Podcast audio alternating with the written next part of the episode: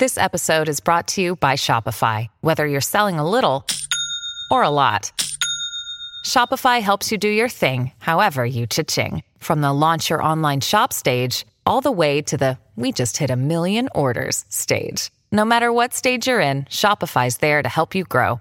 Sign up for a $1 per month trial period at shopify.com slash special offer, all lowercase.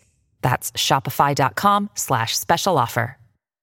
With threats to our nation waiting around every corner, adaptability is more important than ever. When conditions change without notice, quick strategic thinking is crucial. And with obstacles consistently impending, determination is essential in overcoming them. It's this willingness, decisiveness, and resilience that sets Marines apart. With our fighting spirit, we don't just fight battles, we win them. Marines are the constant our nation counts on to fight the unknown. And through adaptable problem solving, we do just that. Learn more at marines.com.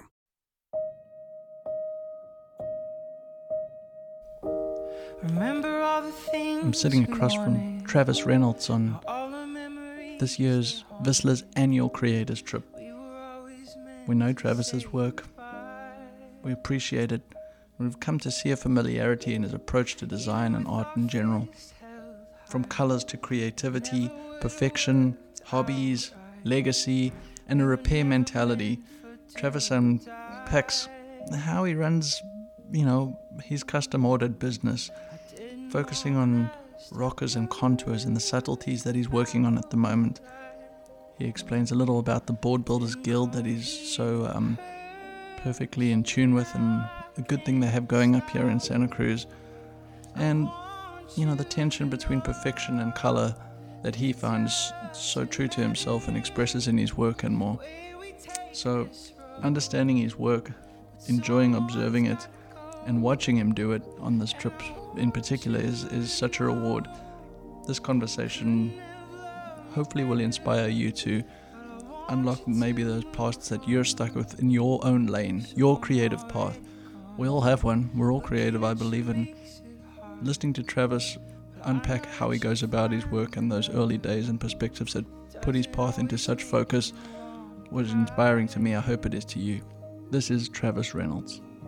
It started with the perfect kiss, then we could feel the poison setting. Perfect couldn't keep this love alive. Yeah, it comes out nice, huh? Just try to stay on the mic as much as you can. Okay. get comfortable, just helps get the level going. These things are heavy duty. Yeah, they're nice. You can listen how it sounds if you want. Nice. You get a feel for where you are. Cool. That sounds good. Nice. Spell your name for us. Spell it Yeah. T R A V I S R E Y N O L D S. Travis Reynolds. It's been an amazing week of um, building cool stuff, and one of the best parts for me was observing somebody do what they do. Not so much what they were doing, but how they went about it. Mm-hmm.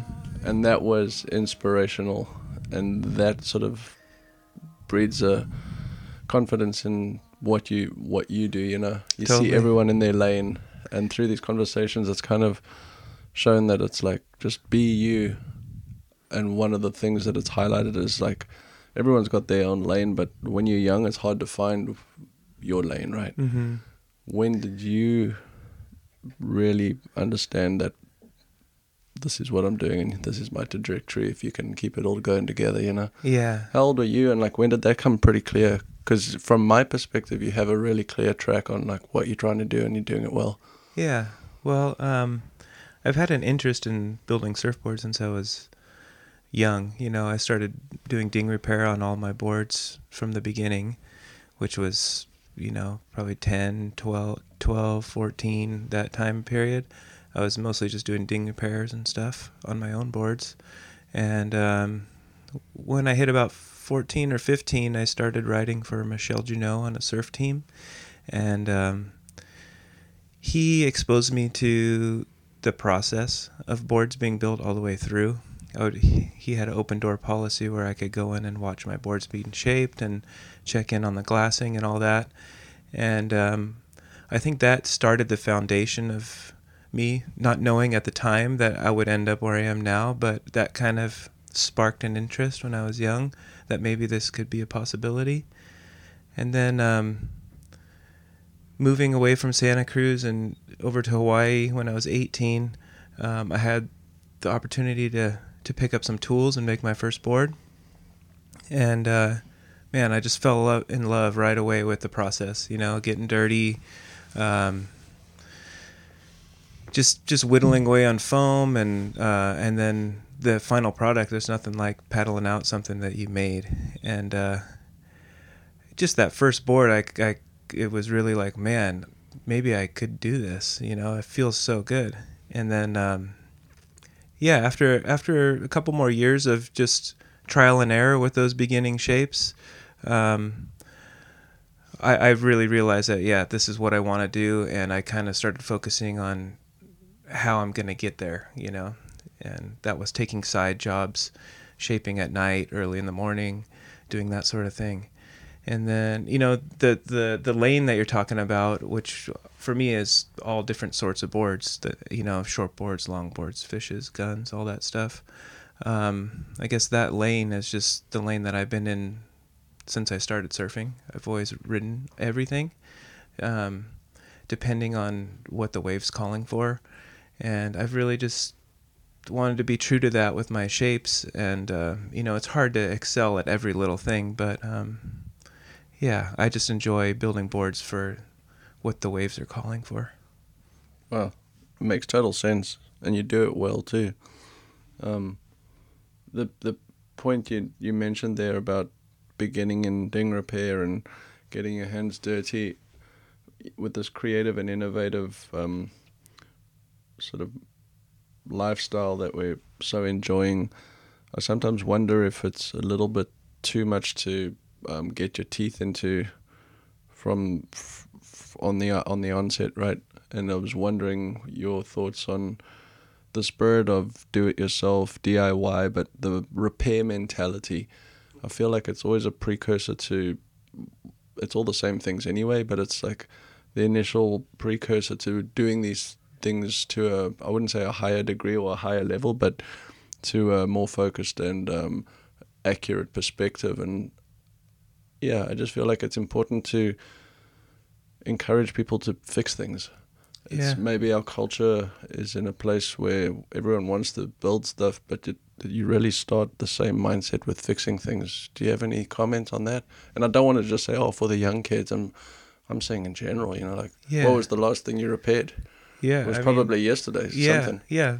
I feel like I'm constantly fixing stuff every day. You know, this morning, but um, yeah, I, I feel like our society is just everything's built to be thrown away. You know, short time span, short life of everything that's made these days, and um, yeah, I think we really need just just for our environment, we need to get back to fixing things and making them last and I think that's such a valuable skill for young people, um, for all people, but especially the next generation, the younger generation, is just to to learn to to get some more life out of things and to uh, yeah just fix things and keep keep using them you know because if it's done right they'll last forever you know yeah i agree it, it is a difficult thing you know and jay really commented on this really well and it's like yeah just i don't want to be surrounded by terrible stuff, you know. And it's even that alone. I mean, we're sitting here looking at Danny Hess's boards, and it's it's incredible. Like, there's no way those boards aren't going down through from one generation to another.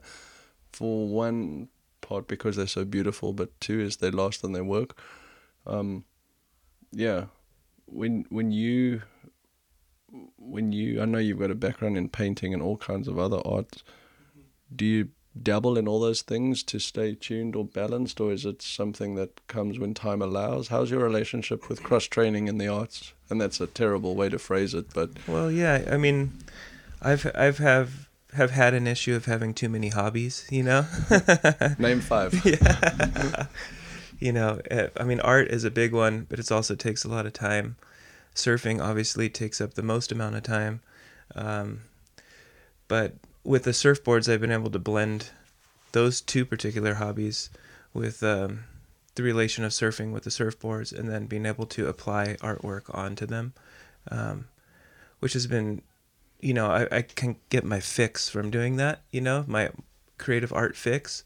I would love to uh, find some time to to do more like canvas painting stuff, like I had done in the past. But um, just where I'm at in my life with two young kids and um, my business, my surfboard business growing, and um, trying to stay on top of all that, I, I just have to kind of use those creative art juices on the surfboards right now. Yeah, I mean, it, it it is nice to hear that you say you get your fix, and it's it this creative intent within us, like it needs to be satisfied. You know, there's it feels like it's coming from inside, and if you neglect it, it's you, you're starting to get into trouble, right? Totally.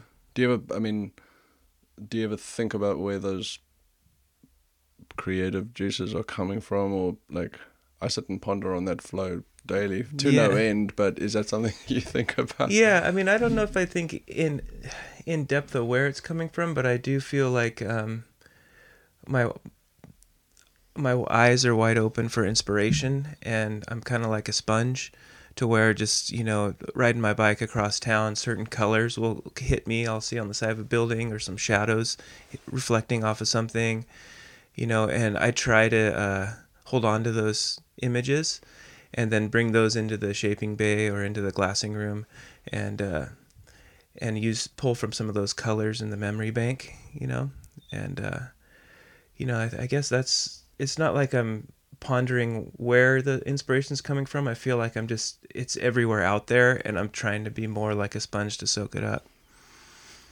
I mean, that's that's a discipline in and of itself, which sort of makes the mystery even more deep. You know, it's like, Mhm. hey, it's out there if you're just willing to be receptive. totally What colors don't you like? Um, probably like the really dark, dark colors, but it it comes and goes. Right now, probably like blacks and browns and those kind of colors, really dark. I'm are I'm not feeling that so much right now. Um, I do like earth tones a lot. Um, I like colors that play with your eyes. Cer- certain colors next to each other make your eyes do weird things. You know, um, almost like a 3D effect or something. Uh, I like playing with that that medium of two or three colors just kind of coinciding with each other and making your eyes bounce all over the place. When um, when you're working, and perhaps medium aside, whatever you're working on, we all have a natural tendency to um, strive for perfection. Or perhaps you don't, but when I observe your work and your craft, it's uh, clear that it's right there near perfect. Mm-hmm. Can you elaborate on maybe the conversation you have in your own mind about when to let things go and how tight to keep things and produce that within your own head? Yeah. I know it's a kind of a strange question, but this concept of perfection is one thing, and then per- perfection within surfcraft is one whole different thing. Totally. Yeah. I mean, it's it's my ultimate goal. It's kind of funny to make it look so perfect that it it's not handmade. It's a, it's a weird scenario. You're doing a handmade thing, but you're trying to perfect it to make it not look handmade. I don't know if that makes sense, but um, it is a um, it's kind of a, a struggle between that dwelling on one thing to make it perfect or just making it good enough, you know, and uh, sometimes you have to draw the line of, you know, spending three days on one little thing or finishing it up and waxing it up and taking it out, you know. So uh, I think different different scenarios call for different things, and um, some people like the really loose, free hand vibe, and other people like it to be super crisp and tight. And um, I enjoy doing them both, but I think the final ex- execution, uh, I try to make it as tight and clean as possible from you know that I can do. In, I mean, I could pick out a Travis Reynolds from a hundred yards away on a beach with clear or foggy skies. I kind of see your work. I can I see it. I, I gravitate towards. it. I understand it as recognizable, which is a huge um, accomplishment. When people do order boards, are they able to send you road, down roads that um, you perhaps don't see your brand fitting or your art, or are you never a gun for hire? How do you manage that? Because I've never seen one that I'm like, hmm, okay, well, to each his own.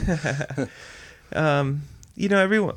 I've based my business off of uh, custom orders, and I've always um, tried to to have a finished product that the customer is happy with.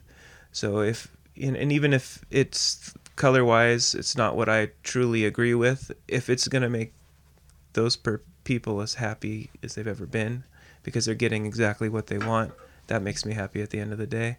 You know. Um, it's funny you get customers who are uh, they they just they'll send you multiple emails and texts and they want the exact picture exactly copied you know and that's a challenge in itself which i do enjoy that challenge but then you also get other people who are like you know what i like blue and green and do whatever you like you know and it's all good a little direction is nice it's nice to be like pushed in one direction then you can go from there sometimes it's hard when people are like, I don't know, do whatever you want, you know, because hmm. mm. I don't know. I, I just want the people to get what they want more than what I want, you know.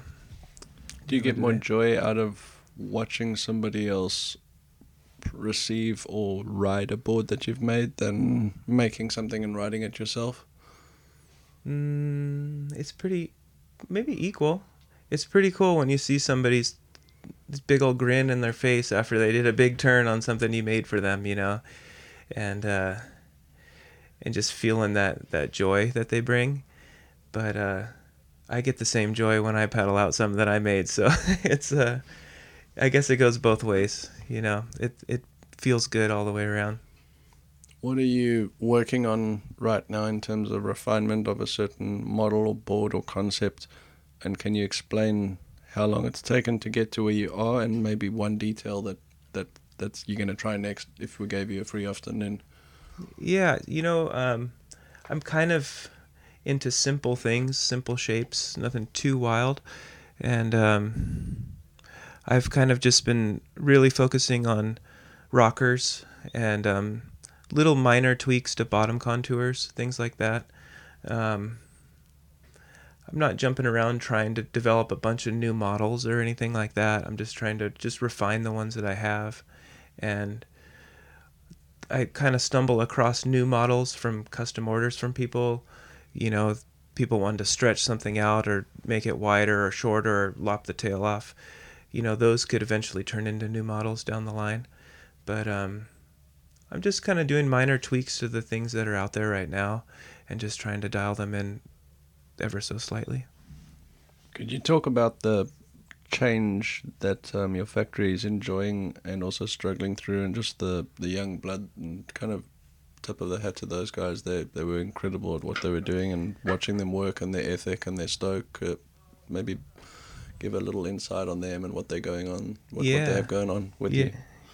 Yeah, we um, you know, I've been working at this glass shop, the um, the Board Builders Guild, for probably almost seven years now, and we've had a lot of evolution in the past year with um, one of the younger guys who started out as a polisher, uh, showing interest in um, learning the whole process, and then um, eventually taking over the shop, the business of the glass shop, and um, putting together a nice young crew. So we got um, we got a handful of guys who are under thirty who are super passionate about board building and um, doing really fine, high quality work. And um, it's been an honor to work with these guys. And, uh, you know, they're all new to it. So uh, they're open to learn from everybody, which is great. You know, having new, fresh blood is uh, really nice. You know, I can tell them what I've what I know, all of my tricks, and they're receptive to it and willing to try it and then you know they can from the, the couple older guys in the shop all their information is trickling down and then we had you know alex um, in the shop for this trip helping out and they were just soaking it all up you know so there's something about having that young blood that's willing to learn uh, it's just super refreshing and man, I'm so stoked to have those guys helping me out. When you um, do you think about the legacy that you're building and how you want to be remembered in the surf world at all? Because it's happening whether it's intentional or not. Is that something you pay careful attention to or building um, with a long arc in mind? Um, I think about that every once in a while, you know, especially since I have kids now and how they'll think about their dad, you know, after I'm gone or whatever. Um, I, I kind of like the idea of maybe my kids finding one of my boards at a yard sale, you know, in 50 years, or anybody finding one of my boards at a yard sale in 50 years and it being like a score. Like, I, this guy has a rep- reputation for having a board that's going to last a long time, works really well and uh, yeah, just uh, for some reason that thought comes in my mind. Maybe because I like, I know that sensation when you find that gem at the yard sale, you know, and if if my board, one of my boards in 50 years could be that gem, that that's pretty amazing. That's know? awesome. well, it's uh, it's kind of the close of a, a beautiful week and it's been so cool hanging with everyone, and it's it's almost sad to say goodbye till we meet up again and start building some weird stuff. But it sure is. Um, yeah. Any final words or thoughts on the kinds of things that people created? Yeah, I mean, it's it's hard to narrow down one thing as I'm looking out the little window here and there's a stack of wood walking by, you know, it's just everywhere we've looked this week someone's been creating, you know, um, painting, sculpting wood, boards, all the, all the stuff, music, food, um, just ton of inspiration, and uh, I hope that some of what we felt here and have gathered can get out into the public, and other people can feel as inspired as we do leaving this trip, and uh, yeah, I just uh, I just think people should go out there and, and make stuff if they they have the urge. Don't hold back. You know, that's it's interesting because I do feel like everyone to some degree has an urge to make something. I mean, you can make a mm-hmm. cup of coffee, but yeah, enjoying the process of it is kind of what it's so obvious to us, but until having these discussions with people time and time again, I'm in love with the process of whatever it is that's going on, which is an end to and of itself, you know. Totally, I'm like the same if way. all the boards go away tomorrow, it doesn't matter. Like that, I got to build one or whatever I'm working on at the time, and maybe that's the best way to sum up the inspiration that we've drawn, and also maybe a challenge to somebody out there. It's like whatever you're doing, just apply yourself wholeheartedly and like get get engrossed in the actual process. I agree. Yeah, for sure. All right, guys, get out there, make something cool. Thanks, Travis. Have fun. Now all the memories they're haunted. We were always meant to say goodbye.